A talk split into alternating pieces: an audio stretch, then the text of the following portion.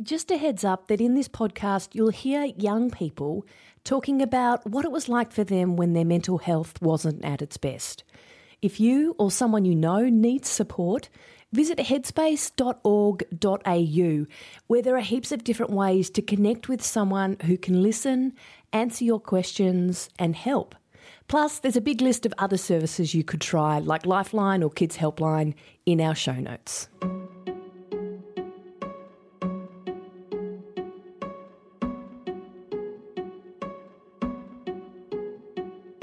Most confusing thing was trying to figure out where it all started. Like, I was always a pretty shy person growing up, but like, as soon as I would meet someone and get out of that, I would be more outgoing and stuff. So it was really confusing not knowing where these feelings came from. Like, it, it just came out of nowhere, and it's just like, oh, well, what's going on? Whoa, you mean poor mental health can sneak up on us? It's a funny thing. We don't often talk about that bit when we don't really know what's going on with our mental health. We usually do the talking once we know things aren't great. But what is that time like when you're working it out for yourself? Hey, it's Penny Terry here, and I feel like we're getting to know each other pretty well now. And you're also getting to know Shana, who is the voice you just heard, and also Luke, and Liz and Ella, who have all talked about what it was like for them when their mental health wasn't as good as it could be. And in this episode of Get Psyched, they tell us about the process of working it out for themselves. Yep, that bit needs to happen. And like with everything, it's different for everyone, and sometimes it's more obvious than others. Let's hear from Ella. The first few times that I had a panic attack, I was really confused as to where it came from and how it could start out of nothing and then just be finished and I was left feeling rattled, but it was it was clear that it was over. It was like where did it where did all of that energy go? Where did it come from? Did you know what was happening at the time? The first few times I really wasn't sure after a little while, I went, I have a sn- sneaking suspicion that it might just be. And then I went and I looked at it myself a bit, spoke to my dad about it a bit, and he was like, Yeah, no, that, that sounds about right. That sounds like what it is. I was like, Oh, at least there's a name for it, because I know so often people are like, Don't put don't put labels on it, don't put boxes on it. But in this case, it was like, at least it's a real thing and it's not just me. Explain that a bit more, that idea of it's it's a real thing, it's not just me and why that's important for you to know. Well, it's it's important to know that you're not the first and you won't be the last when it comes to that sort of thing, which means that there are people who have gone through it as well and can be supportive from that angle, people who have supported people through it multiple times, so they have a good idea of what could be useful for you, knowing that you're not the first person to ever have it, you're not the guinea pig or the anything when it comes to figuring out what will help.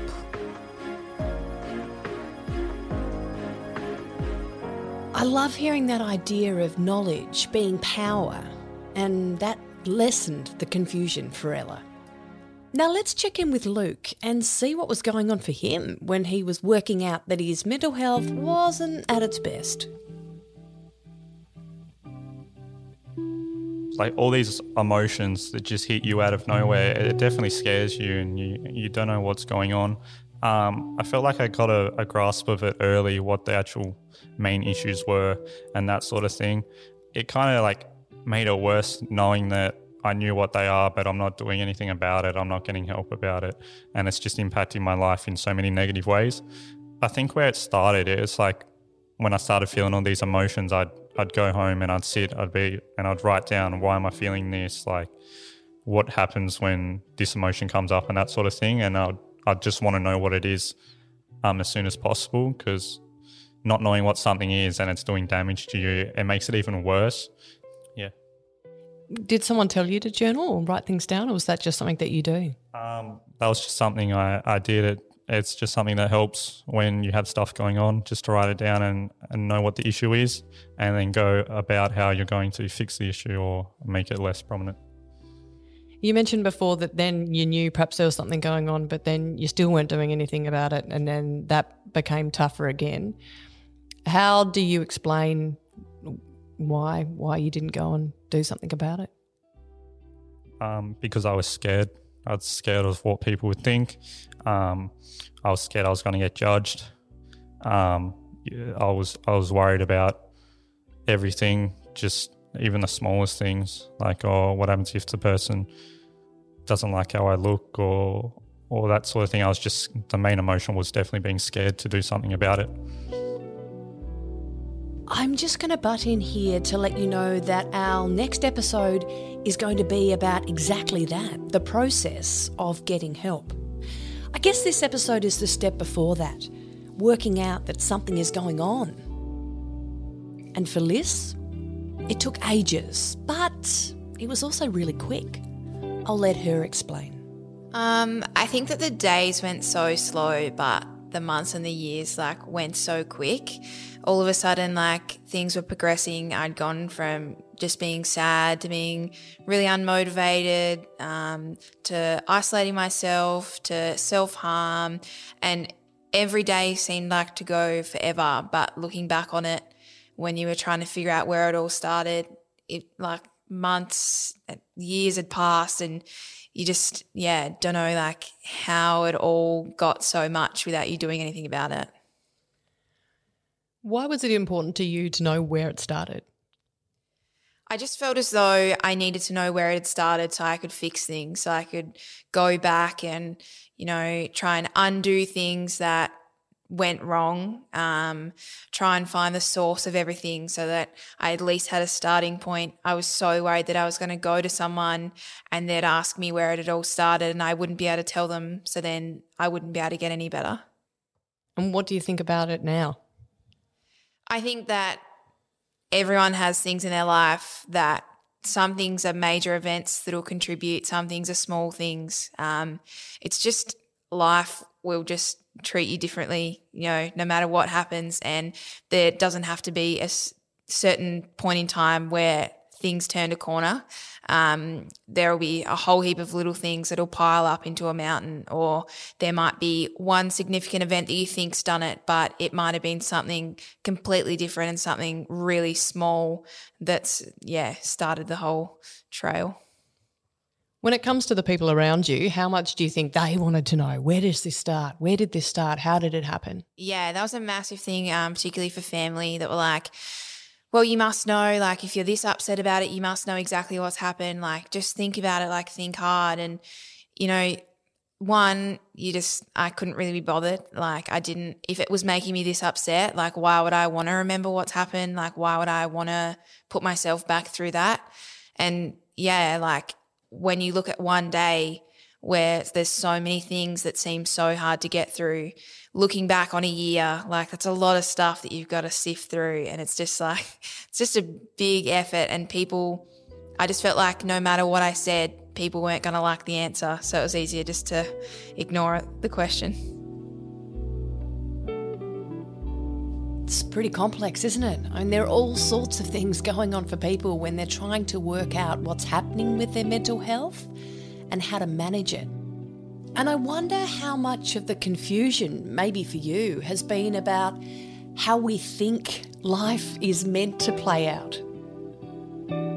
Look, I read something just recently and it really resonated with me about how sometimes we have this ambition or um, desire to to lead a linear life, and what that means is essentially being happy and healthy the whole time. And you know, when you say it out loud like that, that's just silly, isn't it? Because life has, again, a bit of a cliche, but lots of ups and downs. And I think what's really, really helpful for young people to understand is if they're having a really tough time with their mental health, gosh, you can learn so much about yourself and about what you value. And it doesn't mean that that's going to um, paint your life, the your future in in a bad way. I think we learn an awful lot in those moments where things are really tough.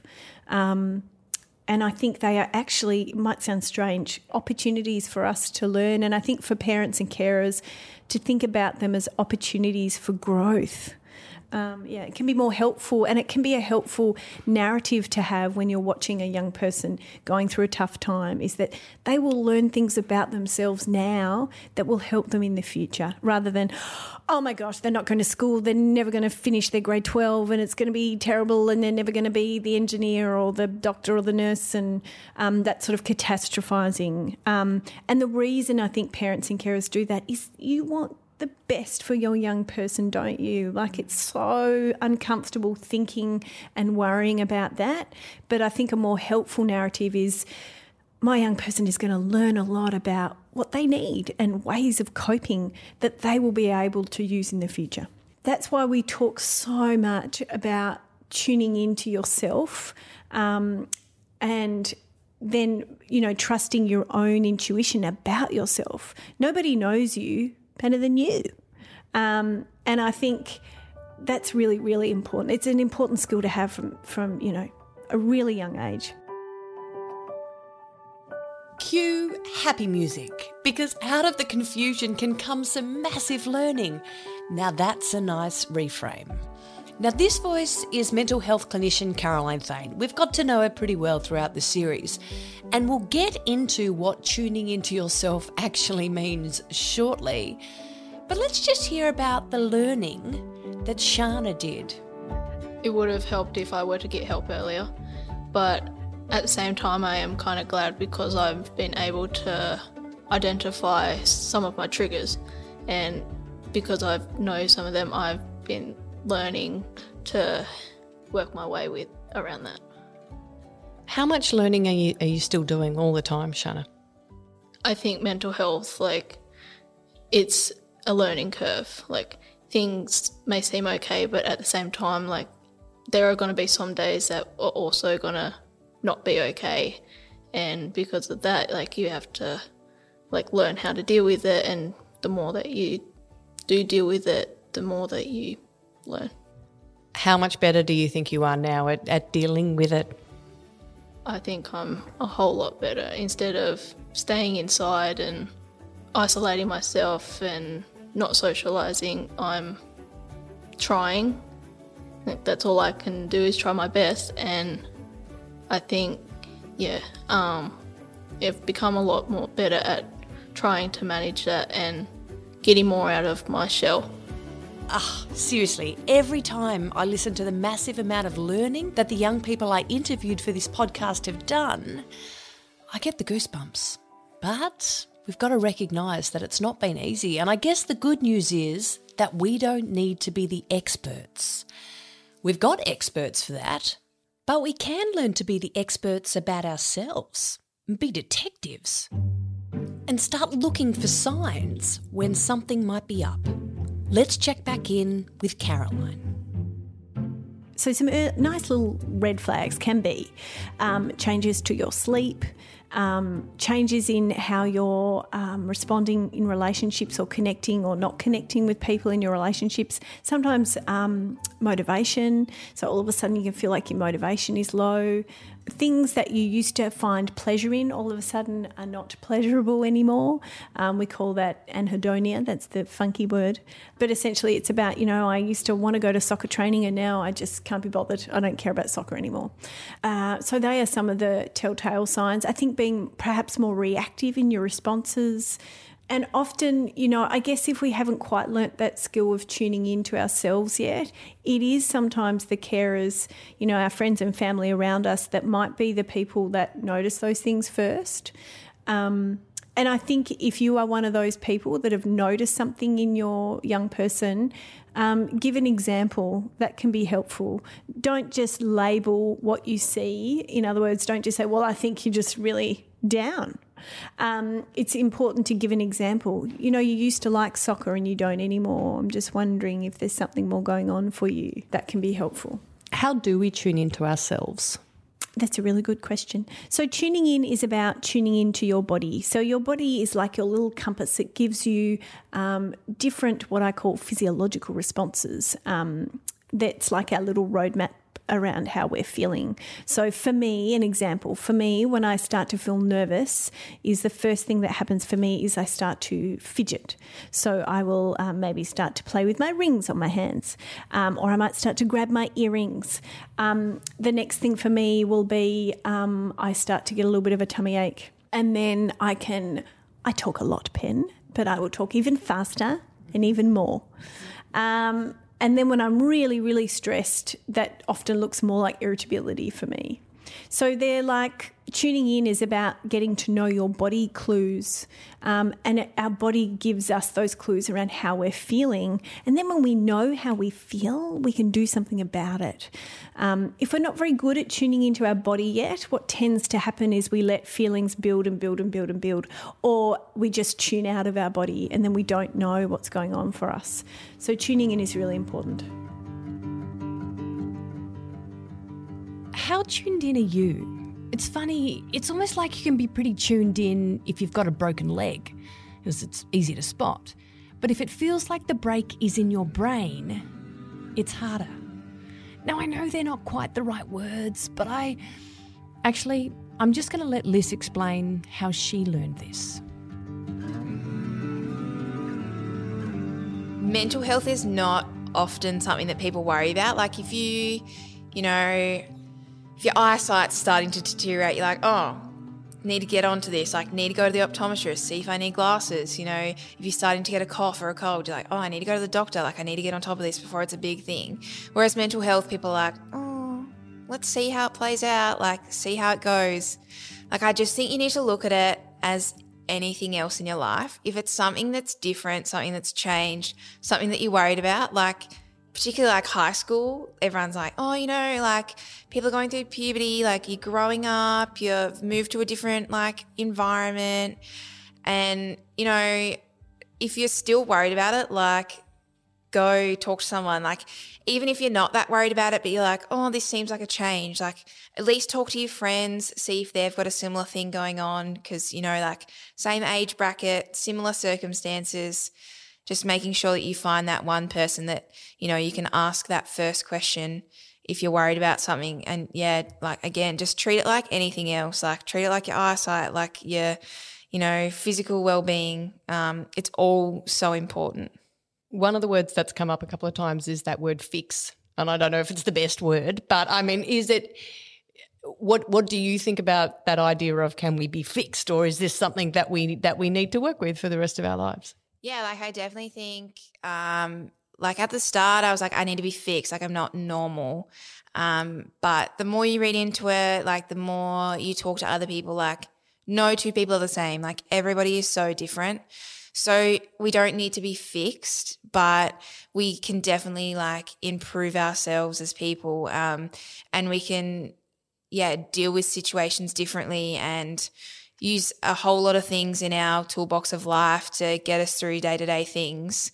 Um, yeah, that can enhance us as people. But yeah, we don't need to be fixed. Like we're all okay. Like, you know, life treats everybody differently and we just need to be able to get through it. Is there anybody who felt the people around them wanted them to be fixed? Yeah, I, I felt this pressure a lot. Knowing that um, you have this stuff going on, but you don't want to tell anyone about it and getting pressure from your loved ones saying like it's enforcing that there's something wrong with you and and and that sort of thing. Um, I never had the support like oh I'll help you. Um, let's go talk to someone about it. It was more so fix yourself. The word that comes up. Um, stop being lazy. Do something with your life. It was more of the negative thing pushed towards me, um, which made me feel worse because I feel like I was the only one with these issues and I was alone, and I, it just made everything worse. So that's Luke, and perhaps prompts us to talk about some of those tools in our toolbox for life that will help us be, well, fixed. Because according to Mark van den Enden, another of the mental health clinicians from Headspace, it's a common feeling. I think it's incredibly common. We We've been conditioned as a society to um, think about it in terms, you know, simplistically, um, il- to illustrate this thought if I pop the pill, the problem's going to go away. But what we are dealing with is habits, deeply entrenched habits that have been programmed in us, you know, for the whole time we've been alive. The idea of fixing ourselves, maybe it's better to reframe it as just changing my mind. You know, rather than giving into anxiety, I'm going to train my mind to not react, to stay calm, to stay focused, and to feel the fear and do it anyway. I like that idea of training your mind. It reminds me a bit like going to footy practice. Um, you know, you're not going to be able to uh, kick a goal from the 50 yard line or 50 metre line straight away. You have to practice. So you have to go to training for this. And we really should train our mind. You, you can't expect to sit in front of a piano for the first time and rip out the best Mozart um, without having previously played. You can't expect your mind to um, not react and stay calm and stay focused and recognise distraction and come back without practicing those skills. Know, we, we go to the gym to train our body to get stronger or to fitter or to, to whatever it is that we need to do. We need to also consider that we need to train our minds. And the, the, the more we fire and wire the skills and habits and concentration that we want to have in our life, then that is going to get stronger. And the anxiety and the fear and the worry through not being um, constantly repeated will eventually start to weaken. And those neurons will just get reallocated to some other purpose in the brain. So, the idea um, yes, you can fix your mind, but I much prefer to think of it in terms of just changing our focus. And we do understand through neuroplasticity that the brain is capable of an infinite amount of change. Well, that seems like good news, but we have to practice. So, what sort of things can we be practicing right now? Let's swing back for a quick session with Caroline Thane.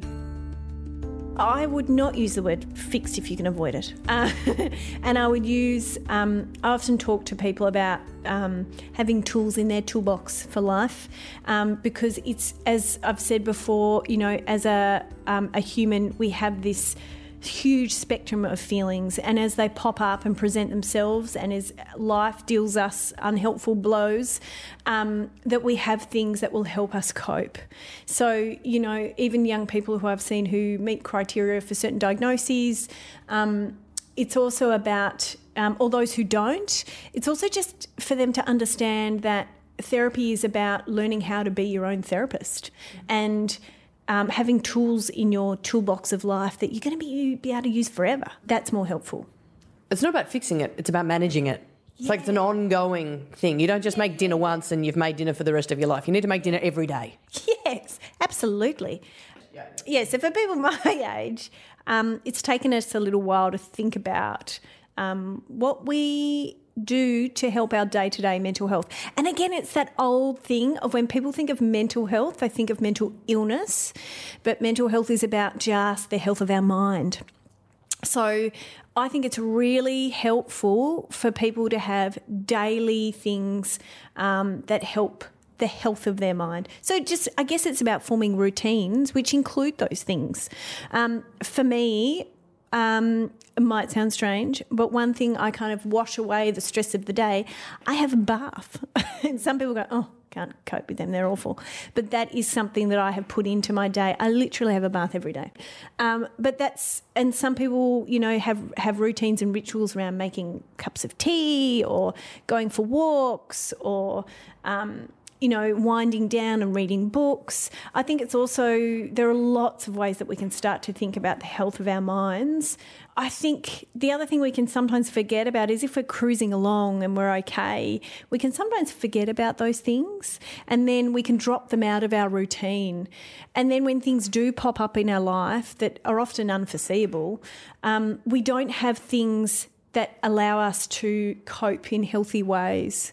So my biggest tip for people is have healthy ways of coping um, all the time, regardless of what's going on for your life. So if, if home life is great, school and work is great, it's really important that you don't drop those coping strategies away. You have to keep them there because it allows you to be more resilient.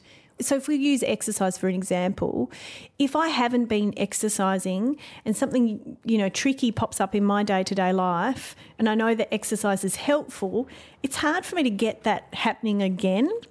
However, if I've got some regular exercise in my life, it's easy for me to just keep that going.